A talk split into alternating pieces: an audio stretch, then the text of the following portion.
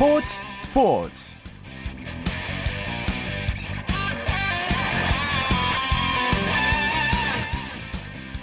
여러분 안녕하십니까 아나운서 오승원입니다. 한국 축구 대표팀이 조 1위로 당당히 아시안컵 8강에 진출했습니다. 슈틸리케 감독이 이끄는 우리 축구 대표팀은 호주 브리즈번에서 열린 조별리그 A조 3차전에서 신데렐라저 이정엽 선수의 선제 결승골에 힘입어 호주를 1대 0으로 이겼습니다. 이래서 우리나라는 아시안컵 출전 사상 처음으로 조별리그 3경기를 무실점 완승으로 마무리 졌는데요. 자, 토요일 밤에 함께하는 스포츠 스포츠. 먼저 조금 전에 끝난 축구 소식부터 자세히 알아보겠습니다. 베스트 11의 손병화 기자와 함께합니다. 안녕하세요. 네, 안녕하세요. 네, 조금 전에 끝난 우리 축구대표팀의 8강 진출 소식부터 전해주시죠. 네, 오늘 저녁 호주 브리즈번에서 열린 2015 호주 아시안컵 A조 조별라운드 최종전에서 우리나라가 호주를 꺾고 A조 1위를 차지했습니다. 네, 한국은 0대 0이던 전반 32분 이정엽 선수의 선제 결승골에 힘입어서 후반 거세게 반격한 호주를 1대 0으로 물리쳤습니다. 이로써 조별라운드 3경기에서 모두 승리하면서 전승을 기록한 우리나라는 승점 9점, 무실점의 성적으로 조 1위를 차지하면서 8강 진출에 성공했습니다. 네, 호주가 호주도 그렇고 우리나라도 그렇고 이제 그 진출되는 건 토너먼트 라운드로 진출하는 건 확정인데 사실 결승이나 3, 4위전에서 만날 가능성이 있잖아요. 그래서 자존심 싸움이 될 것이다 이런 예측이 있었는데 일단은 우리가 승리를 했네요. 네, 맞습니다. 이 오늘 경기 사실 시작하기 전만 하더라도 이 호주 우세를 점치는 사람이 좀 많았습니다. 네. 이 호주가 지난 두 경기에서 워낙 폭발적 공격력을 보였고 대회가 홈에서 열렸기 때문이죠. 에, 그러나 한국의 단단한 축구를 쉽게 무너뜨리지 못했습니다. 뭐 강한 자가 이기는 게 아니라 이기는 자가 강한 것이다 이런 말을 우리나라 대표팀이 입증했다고 볼 수 있겠는데요. 네. 예, 우리나라 전반 32분 선제골을 넣은 뒤에 조직적이고 단단한 수비력을 선보이면서 호주 공격을 무위로 돌려세웠습니다. 이 말씀하신 것처럼 오늘 경기는 또 이 아시아 축구 강국 우승 후보들이 겨룬 그런 경기이기 때문에 자존심도 걸려 있는 승부였는데요. 예, 한국은 그런 자존심 싸움에서 승리하면서 이번 대회 우승 전망을 더 밝게 만들었습니다. 네, 또 오늘 경기에서 결승골을 넣은 이정엽 선수 이제는 신데렐라가 아니라 황태자라고 얘기해도 될 것 같아요. 네, 맞습니다. 이정엽 선수 지난해 이 슈틸리케 감독에 의해 처음으로 A 대표팀에 발탁됐습니다. 지난해 12월 열린 제주도 전지훈련에서 눈도장을 받은 뒤 이번 아시안컵 최종 엔트리에 포함됐는데요. 지난 4일 열린 사우디아라비아 평가전에 이어 오늘 호주전에서도 골을 넣으면서 슈틸케 감독의 황태자로 등극했습니다. 이정협 선수 이 전반 32분 호주 진영 왼쪽 측면에서 이근호 선수가 올린 크로스를 네. 슬라이딩 슈팅으로 연결해 골을 뽑아냈는데요. 적극적인 문전 쇄도가 만들어낸 그런 멋진 결승골이었습니다. 네, 또 기성용 선수가 경기 최우수 선수에 선정됐다면서요. 네. 기성용 선수 호주전에서도 선발 출장에 풀타임으로 뛰면서 승리에 큰 보탬이 됐습니다. 당연히 경기 최우수 선수에도 뽑히면서 겹경사를 누렸습니다. 기성용 선수 오늘 경기에서 우리 대표팀 중원사령관 역을 잘 해냈는데요. 전반 32분 이 이정협 선수의 선제골도 기성용 선수의 발끝에서 시작됐습니다.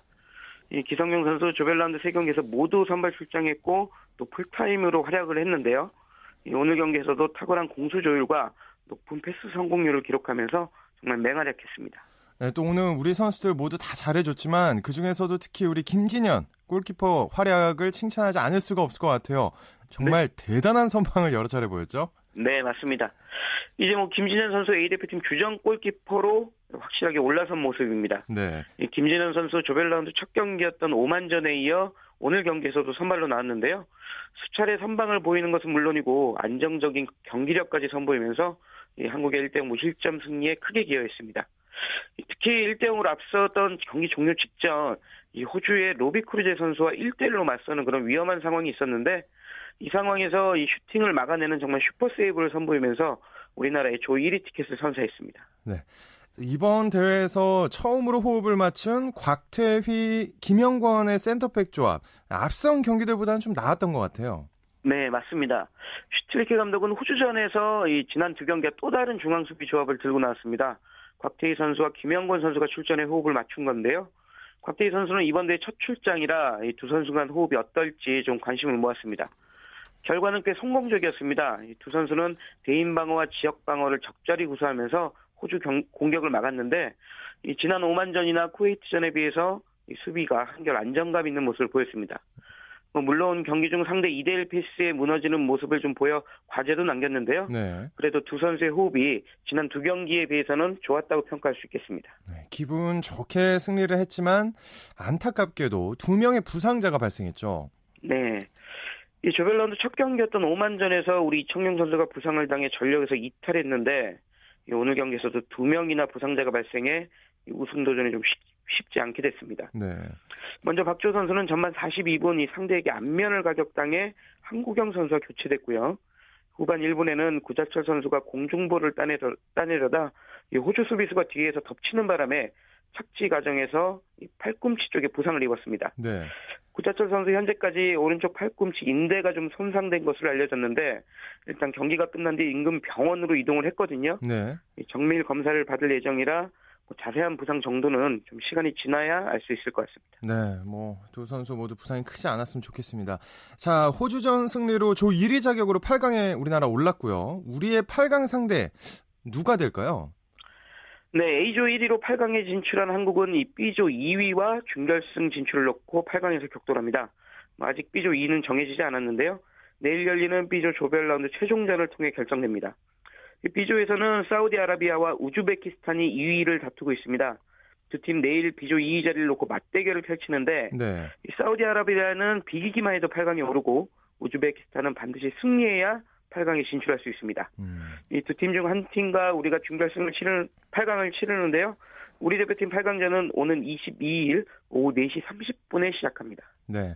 자, 또 유럽에서 뛰는 우리 선수들 얘기 짧게 해볼게요. 지난해 발목 부상을 당한 윤석영 선수 팀 훈련에 복귀했다면서요? 네, 좀 반가운 소식입니다. 음. 잉글랜드 프리미어리그 퀸스파크 레인저스에서 활약 중인 윤석영 선수가 최근 발목 부상에서 복귀해 팀 훈련에 합류했습니다. 윤석영 선수 지난달 20일 열린 리그 경기에서 이 발목을 다쳐 한동안 경기에 나서지 못했는데요. 네. 당시가 이 벤치 멤버로 머물다 주전으로 도약하던 시기였기 때문에 좀 안타까웠습니다. 음. 그러나 최근 훈련에 복귀하면서 이 빠르게 페이스를 끌어올리고 있어서 조만간 다시 그라운드를 누비는 모습을 볼 수 있을 전망입니다. 네, 오늘 소식 여기까지 듣겠습니다. 고맙습니다. 네, 고맙습니다. 지금까지 국내외 축구 소식 베스트 11 손병화 기자와 정리해드렸습니다. 자, 이어서 프로 농구 소식 정리합니다. 점프볼의 손대범 기자와 함께합니다. 안녕하세요.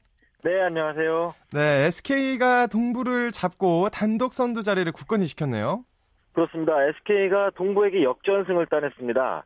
SK는 잠실 학생체육관에서 홈 경기에서 어, 동부를 6, 72대 67로 꺾으면서 6연승을 달리게 됐습니다. 네. 아, 오늘 승리로 SK는 홈 6연승까지 달리면서 28승 8패를 기록하게 됐는데요. 어, 단독 선두 자리를 유지하게 됐습니다. 음, 팀 분위기가 중요한 것 같은 게 초반에는 동부가 좀 그 주도권을 잡은 것 같더니 역전하고 나서는 SK의 공격이 살아나더라고요. 그렇습니다. 1쿼터만 해도 동부의 분위기였습니다. 어, 공수 양면에서 SK를 압도하며 21대 11로 앞서갔거든요. 네. 어, 전반 한 때 SK가 뒤집기도 했지만 3쿼터까지는 어, 동부가 높이의 우위를 점하면서 경기를 앞서갔습니다. 어, 하지만 SK도 홈에서 쉽게 승리를 내주지 않았는데요. 어, 헤인지와 김선영의 활약 그리고 박승리의 3점슛까지 더해지면서 어, 결국 SK가 승부를 뒤집었습니다. 또 문경원 감독은 승부처에서 코트니 심스를 투입하면서 어, 수비 전술을 강화하는 데 성공, 어, 동부를 따돌리는데 승리했습니다. 성공했습니다. 네. 해결사인 김선형 선수 팀 승리의 견인차 역할을 했죠.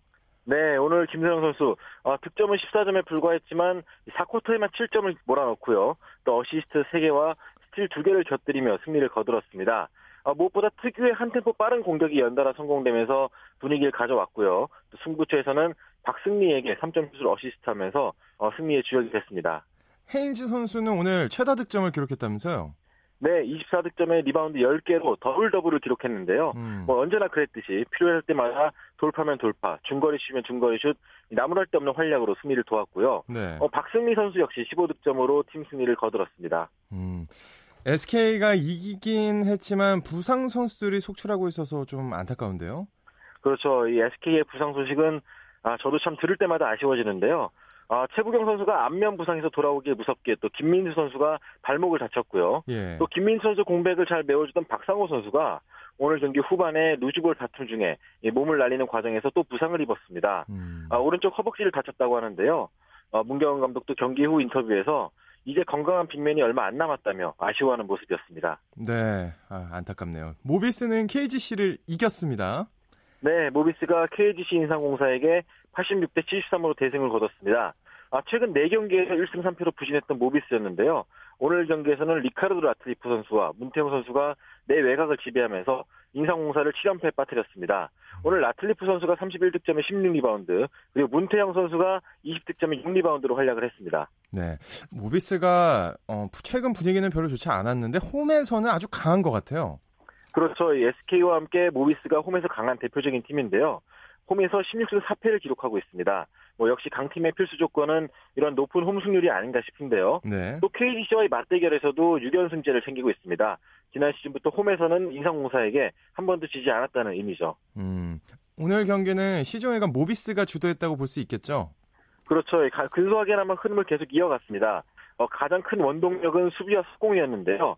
라틀리프와 양동근, 문태영 선수 등이 수비에서 맹활약을 하면서 속공 찬스를 만들었고요. 어, 이것이 KC의 리듬을 깨뜨렸다고 볼 수가 있겠습니다. 유재학 감독 역시 모처럼 만에 이 수비 조직력에 대해서 만족스러워하는 모습이었습니다. 네, 문태용 선수 초반에는 조금 오늘 게임에서 슛을 아끼는 것 같더니 유재학 감독에게 한마디 듣고 나서 후반에는 열심히 던지더라고요. 맹활약했죠. 네, 네. 네 사실 유재학 감독이 문태용 선수에게 필요했던 것이 바로 이런 적극적인 면이었는데요. 음. 어, 사실 최근에는 좀 의기소침한 면이 있었거든요. 오늘 경기는 뭐 1쿼터에도 10점을 넣어줬고 또 승부처에서 적극적으로 골밑을 파고들면서 인상공사의 수비를 무너뜨렸습니다. 뭐 역시 모빌가 이기기 위해서는 이런 문태영 선수의 적극성이 중요하다는 것을 다시 보여줬던 경기였습니다. 네, 또 라틀리프 선수 팀 승리에 견인차 역할했죠. 그렇습니다. 오늘 올스타전 이후에도 라틀리프 선수의 활약이 계속되고 있는데요. 오늘은 31득점에 리바운드 16개를 보탰습니다. 어, 일각에서는 올스타전 MVP를 놓쳐서 약간 삐친 것이 아니냐 그런 말이 있었는데 오늘 그 말을 들은 모비스 팬들이 공항에서 라틀리프 선수를 위해서 자체적으로 MVP 시상식을 갖기도 했습니다. 아 감동적이었네요. 네, 네 남자 프로농구 순위 정리해 주시죠. 네 오늘 승리한 SK가 6연승과 함께 단독 선두를 달리고 있습니다. 모비스는 27승 9패로 2위에 머물러 있고요. 그 뒤를 동부가 잇고 있습니다.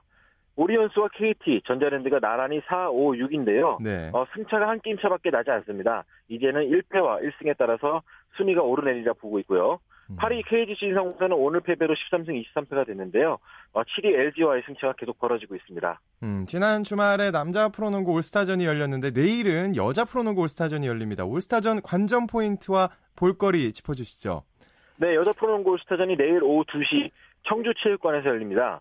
이번 올스타전은 역대 최다 득표와 함께 역대 올스타전 최다 출전을 기록하게 된 변화라 선수의 활약이 상당히 기대가 되고 있고요. 예. 또 전체 명단 중에 무려 7명이 90년대생 선수입니다. 음. 그만큼 세대 교체가 잘 이루어졌다고 볼 수가 있겠는데요. 네. 김단비 선수와 박혜진, 홍아란, 신지영 같은 어린 선수들의 또 패기 넘치는 플레이가 기대되고 있습니다. 음, 아무래도 삼촌 팬들이 투표를 과감하게 던진 게 아닌가 뭐 이런 생각이 드네요. 네, 네. 저도 그중 한 명이었습니다. 내일 남자 농구 경기 일정과 관전 포인트 짚어주시죠. 네, 내일 남자농구 3경기 열립니다. 또 고향에서는 오리온스와 KT가 다시 한번 격, 아, KCC가 교토하게 되는데요. 예. 어, KCC가 최근에 이 전자랜드를 잡으면서 또 분위기 전환의 발전을 마련했거든요. 과연 오리온스를 상대로 어떤 모습 보일지 기대가 되고 있습니다. 또 이어서 삼성과 전자랜드의 대결도 기대가 되고 있는데요. 오리온스와 삼성 모두 이 그 트레이드 이후에 완전 완벽하게 아는 전력이기 때문에 네네. 어, 삼성이 과연 전자랜드를 상대로 어떤 전력을 보일지도 관심을 모으고 있습니다. 음. 또 부산에서 열리는 어, KT의 경기도 상당히 관심을 모으고 있습니다. 네, 오늘 소식 고맙습니다. 고맙습니다. 지금까지 프로농구 소식 점프볼의 손대범 기자와 함께했습니다. 쳤다 하면 홈런이고 슛 골이고 각본 없는 한편의 드라마 그것이 바로 그것이 바로 손에 잡힌 우승 트로피 목에 걸린 그 배달 너와 내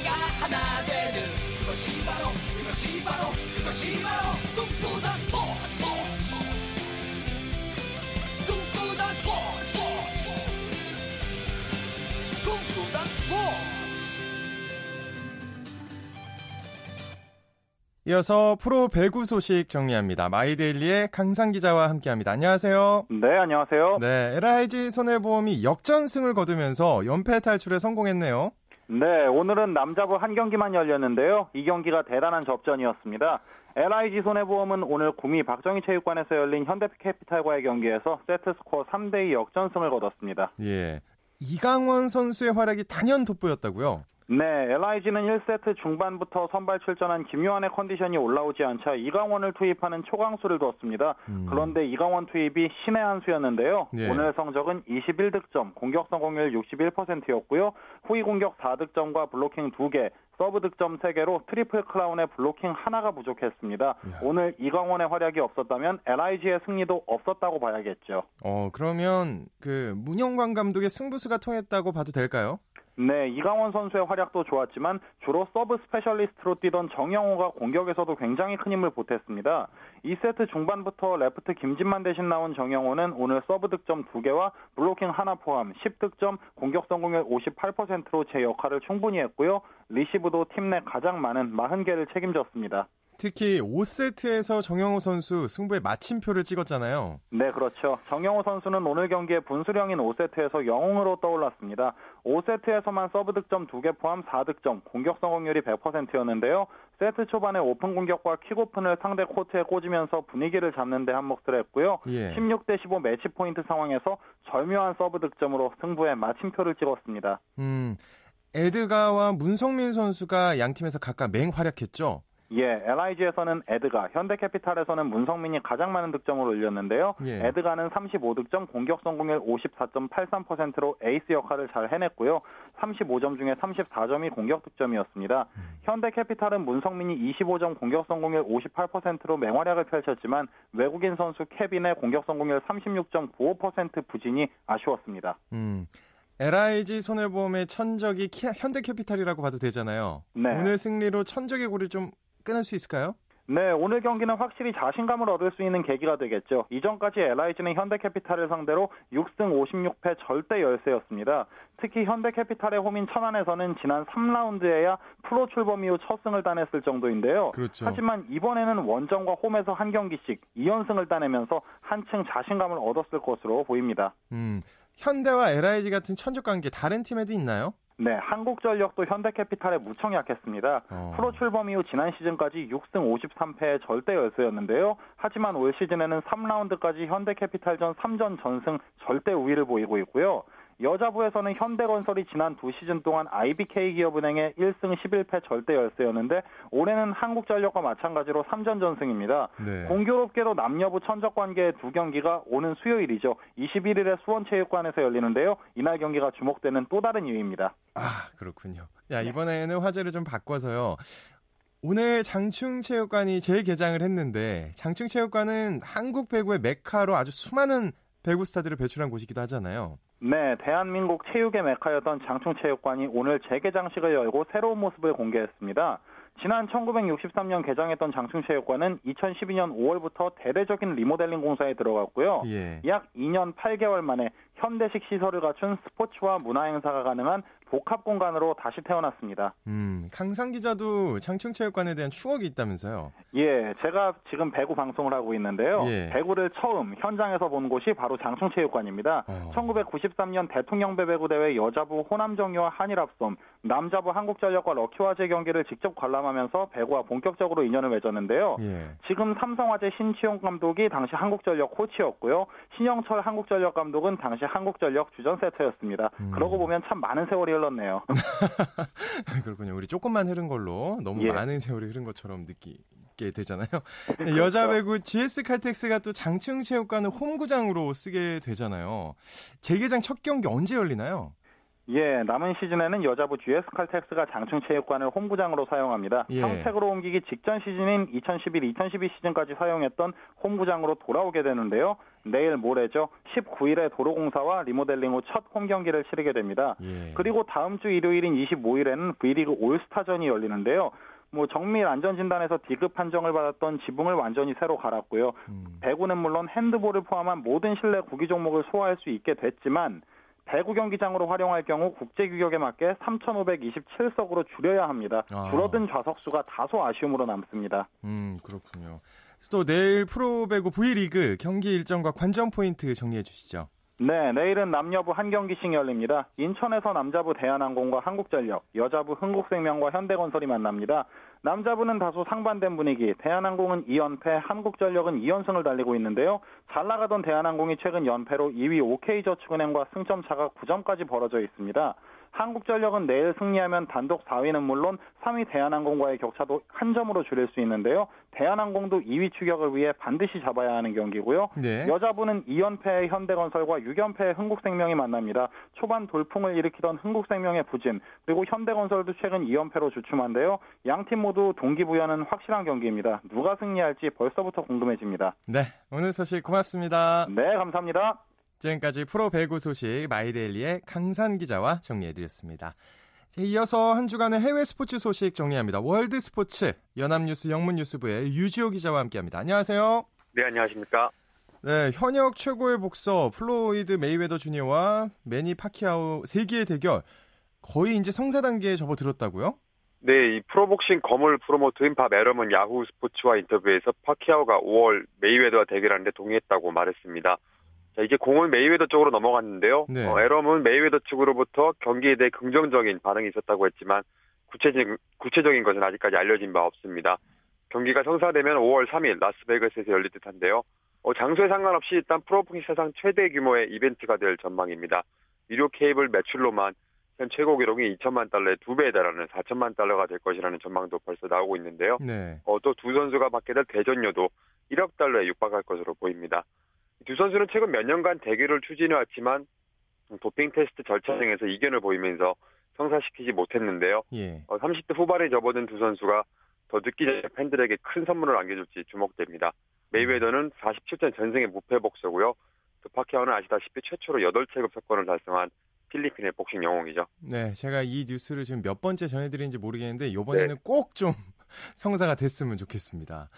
네, 또 스피드 스케이팅에서는 네덜란드의 빙속 황제 크라머가 통산 일곱 번째 종합 우승을 차지했다고요?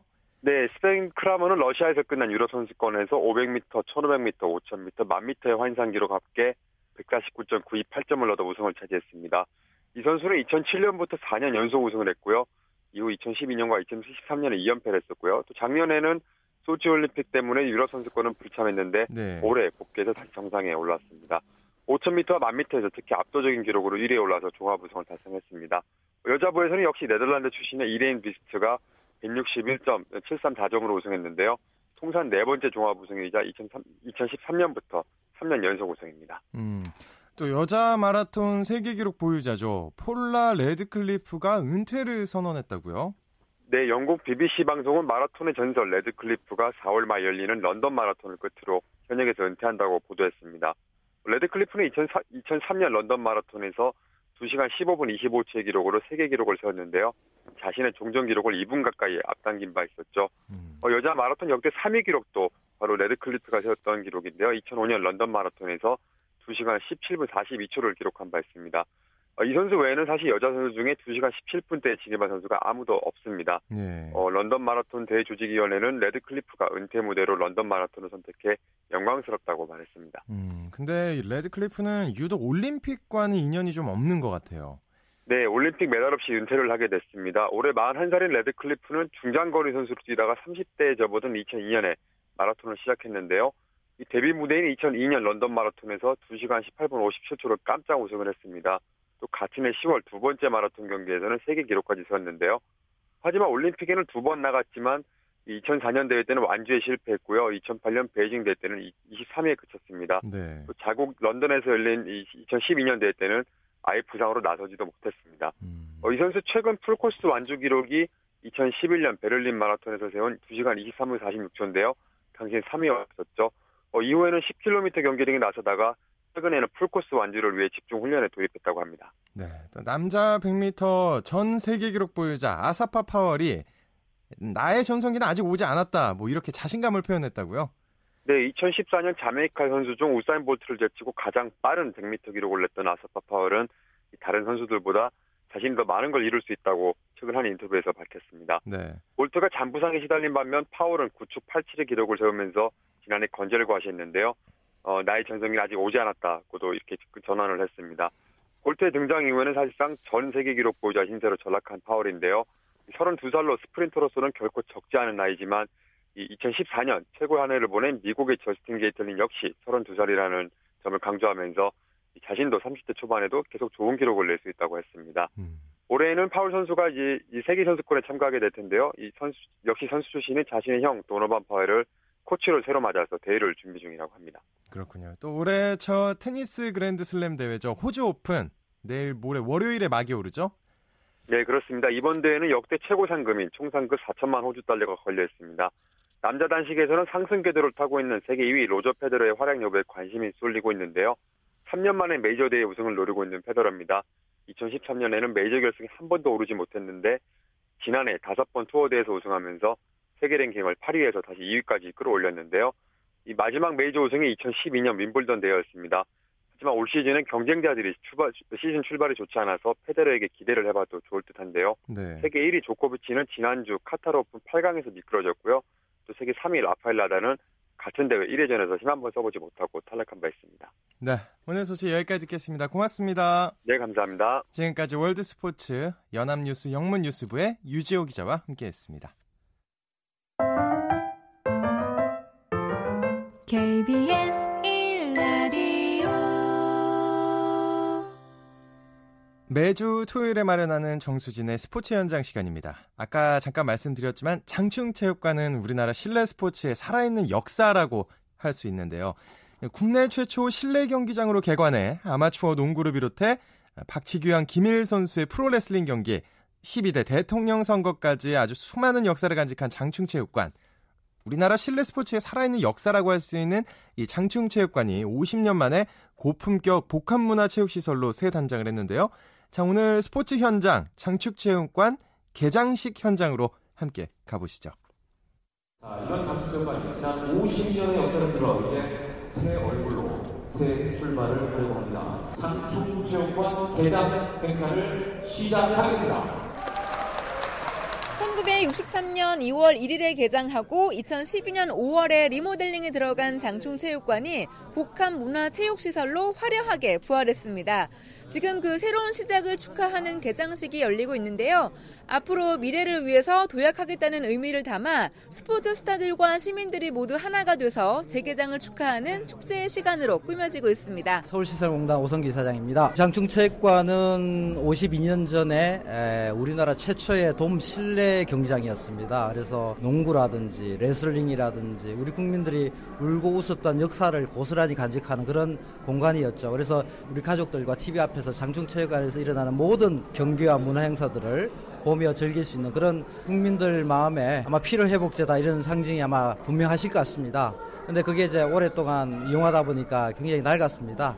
지난 2년 8개월 동안에 저희들이 이제 정성을 다해서 리모델링 했고요. 우리 국민들에게 새롭게 필요회복제로 재탄생하기 위한 그런 모습이었다 이렇게 생각해 주시면 고맙겠고요. 잘 운영하도록 하겠습니다. 장충체육관의 재개관을 축하합니다. 대한민국에서 체육관 중에서 유명한 곳이잖아요. 장충체육관이 앞으로 더 발달되었으면 좋겠어요. 장충체육관 같은 경우는 이게 오랜 역사와 전통을 자랑하는 곳이고 이게 국민들과 선수들과 함께 호흡을 하고 모든 국민들이 하나가 되는 그 화합의 장이었는데 그래서 지금 이 순간에 다시 리모델링이 되면서 개장이 되니까 그만큼 의미가 있는 것 같습니다. 고맙습니다. 이렇게 좋게 해주셔서 이 자리에서 없어지지 않고 다시 자리에 생겼다는 게 참 잘 된 거죠. 얼마나 좋아. 네, 지금 또 장충체육관에서 배출된 스포츠 스타들이 총출동해서 팬들을 만나고 있는데요. 이 현장 함께 해보시죠. 수환 형님 덕분에 권투가 너무너무 재밌어요. 아, 그랬어요? 네.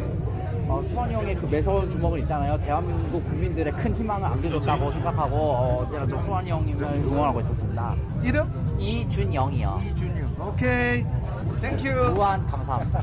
파이팅! 아유, 영광입니다. 아, 안녕하세요. 저는 WBA 세계 밴tam급 챔피언, 주니어 페더급 챔피언을 지냈던 홍수환입니다. 저는 69년 6월 9일 날 이 장충체육관에서 데뷔 시합을 했고 79년 12월 9일 날 여기서 은퇴 시합을 했습니다. 그래서 저는 저에게는 어, 느 장소보다도 아주 기억이 새로운 곳입니다. 이렇게 그 다시 장충체육관이 부활해서 앞으로 대한민국 국기를 선양할 수많은 운동선수들을 다시 한번 태어나게 할 수 있는 그러한 장이 되었으면 국민의 한 사람으로서 스포츠맨의 한 사람으로서 굉장히 기쁜 일이라고 아니할 수 없습니다. 프로레슬러 이왕표입니다. 저 역시 뭐 이제 2000년대 WWA 세계 타이틀을 여기서 획득을 했고 또 많은 수많은 시합을 했었죠. 과거에 또 김은 선생님 역시 WWE 세계 타이틀을 67년도에 여기서 획득을 했었습니다. 그래서 우리 또 국민에게 희망을 주는 장소였습니다. 오늘 그 사롭게 부활해서 정말 기분이 좋습니다. 좋고 이렇게 많은 분들이 참여를 해서 정말 사인도 하고 저희가 함께 할 수 있다는 게 너무 기쁘고요. 앞으로도 우리 장정 지역관에서 많은 사람들이 또 스포츠인들과 어울려서 꿈과 희망을 갖는 그런 장소가 됐으면 합니다. 저는 배구의 만화길입니다. 장축체육 관이라고 그러면 모든 스포츠에서 정말 즐거운 게임, 그다음에 국민한테 감동을 주는 게임이 굉장히 많았었거든요. 개인적으로는 여기서 제가 배구를 했었으니까요. 그러니까 라이벌전을 굉장히 많이 했었는데 이제 개관이 되면서 더 좋은 게임이 많이 벌어지고 그다음에 후배들이 한국의 대스타들이 많이 탄생했으면 좋겠다는 생각이 좀 듭니다. 장충의 부활 한 글자 한 글자를 써내려가는 퍼포먼스를 강조하도록 하겠습니다.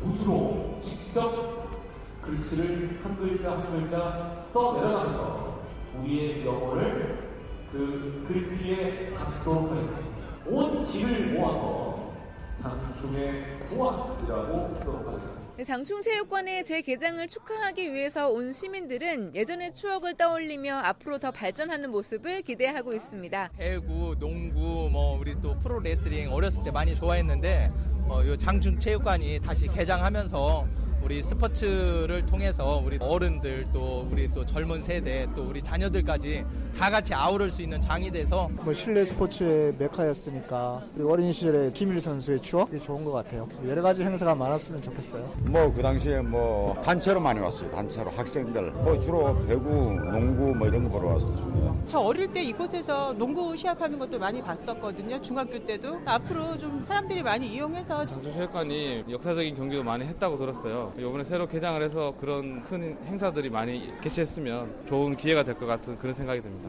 여기서 씨름 많이 할 때 그때 와서 봤었거든요. 그러니까 그 기억이 있어가지고 재개장한 게 옛날에 정말 그 영광을 다시 한번 재현했으면 하는 바람이 있습니다. 잘 되기 바랍니다. 파이팅! 장충 최과 화이팅!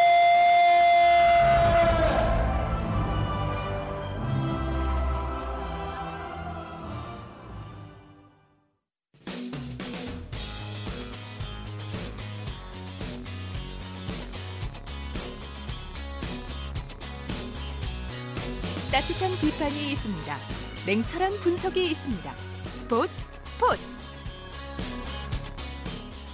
네, 스포츠 세계의 라이벌을 집중 조명하는 시간, 스포츠 라이벌의 세계 시간입니다. 매주 토요일 한겨레 신문의 김동훈 기자와 함께합니다. 안녕하세요. 예, 안녕하세요. 네, 오늘은 박찬호와 노모의 라이벌 열전 마지막 시간이죠. 그렇습니다. 메이저리그 동양인 1세대 두 선수가 남긴 불멸의 기록들을 소개해드리겠습니다. 근데 이 두 선수 투구폼과 주 무기 각각 예. 다르잖아요. 설명 좀 해주시죠. 그렇습니다. 이 노모 선수의 투구폼 참 특이했죠. 그러니까 몸을 비비 꼬는 토네이도 투구법인데요. 어, 박찬호 선수도 메이저리그 초기에는 이 자신의 우상이었던 놀란 라이언을 흉내내서 이른바 하이킥 투구폼을 구사하기도 했습니다. 주무기는 노모 선수가 강력한 포크볼이었고요. 네. 각 박찬호 선수는 라이징 패스트볼이 주무기였죠. 커브볼도 좋았고요. 아, 그런데 재미있는 게 두 선수가 서로를 상대를 부러워했는데 음. 이 박찬호 선수는 노모 선수의 인기를 부러워했고요. 네. 노모 선수는 박찬호 선수의 구위를 참 부러워했다 그래요. 아, 그래. 재밌네요. 두 투수가 남긴 위대한 기록들이 많잖아요. 예. 그 중에서 아시아 선수 역대 최다승의 승자는 결국 박찬호 선수였죠. 그렇습니다. 어, 이 기록을 놓고 치열한 자존, 자존심 대결을 펼쳤는데 노모가 도망가면 박찬호가 쫓아가는 양상이 계속됐죠. 음. 결국 노모가 통산 123승을 거두고 2006년에 은퇴했는데 그 당시 박찬호 선수는 113승이었어요. 음. 10승 차이죠. 네. 게다가 박찬호 선수는 그 이듬해 2007년에 1승도 거두지 못하고 내리막길을 걸었기 때문에 이 10승이 참 멀게만 느껴졌는데 음. 나이도 35세 접어들었고 보직도 불펜으로 바뀌었어요. 하지만 박찬호 선수가 2008년부터 2010년까지 3시즌 동안 불펜에서 11승을 보태면서 마침내 124승으로 노모를 뛰어넘어서 아시아 선수 역대 최다승 기록을 세웠습니다. 그랬군요. 또 박찬호 선수가 노모와의 자존심 대결에서 우위를 차지한 기록 하나 더 있다면서요? 예, 그렇습니다. 바로 아시아 선수 한 시즌 최다승 기록인데요. 박찬호 선수가 2000년 18승을 기록하면서 96년 노모가 가지고 있던 16승을 넘어서 아시아 선수 한 시즌 최다승 기록을 세웠습니다. 음. 이 노모가 그 이후에 어, 두 번이나 16승을 달성을 했는데 하지만 박찬호의 18승에는 여전히 어, 끝내 미치지 못했습니다. 이 박찬호의 18승은 2006년과 2007년 대만 출신의 왕첸밍이 네. 양키스에서 19승을 연거푸 기록하면서 어, 그때까지 6년 동안 아시아 선수 최고 기록으로 남았습니다. 네, 이렇게 자랑스러운 우리의 박찬호 선수, 근데 유독 또 불명의 기록들이 많잖아요. 뭐 팬들 많이 아실 텐데 예. 한만두, 한 이닝 말로 없는 두 개. 페르난도 타, 티스라는 선수한테 맞았는데 한 경기도 아니고 한 이닝에 그것도 같은 타자에게 맞았으니까요. 예. 너무나 희귀한 기록이고 야구 역사에서 또 다시 나올까 싶은 희한한 기록입니다. 이 박찬호 선수는 또 2001년에 한 시즌 최다 홈런 신기록을 세웠던 베리 본즈 기록의 희생양이 됐는데요. 어, 마크 맥과이어가 가지고 있던 한 시즌 최다 70개의 홈런과 타이를 이룬, 이룬 상태에서 72로 72호 홈런을 베리 본즈에게 AT&T 파크에서 맞았죠. 네. 그러면서 대기록이 희생양이 됐습니다. 저는 이 게임을 보고 있었는데 정말 안타깝더라고요.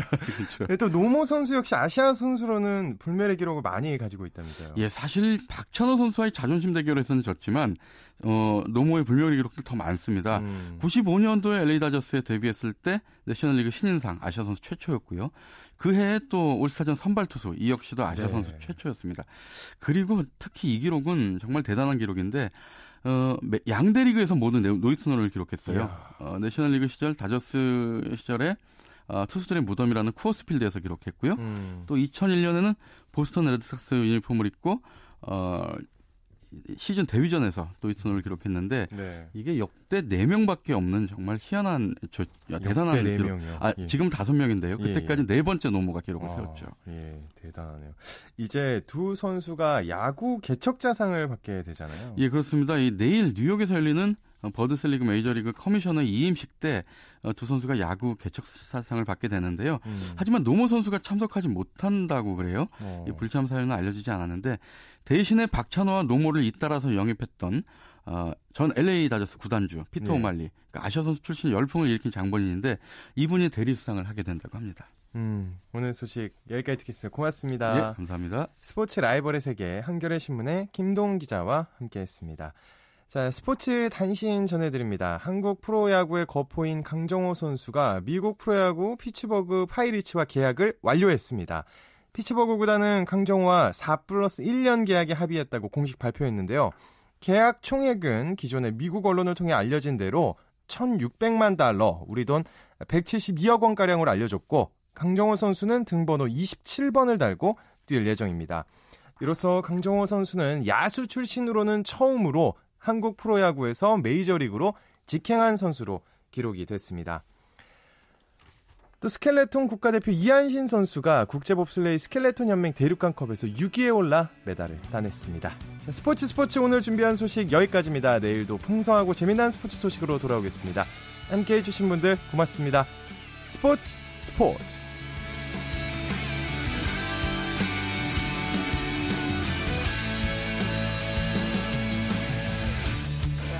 sun goes down in front of me reminds me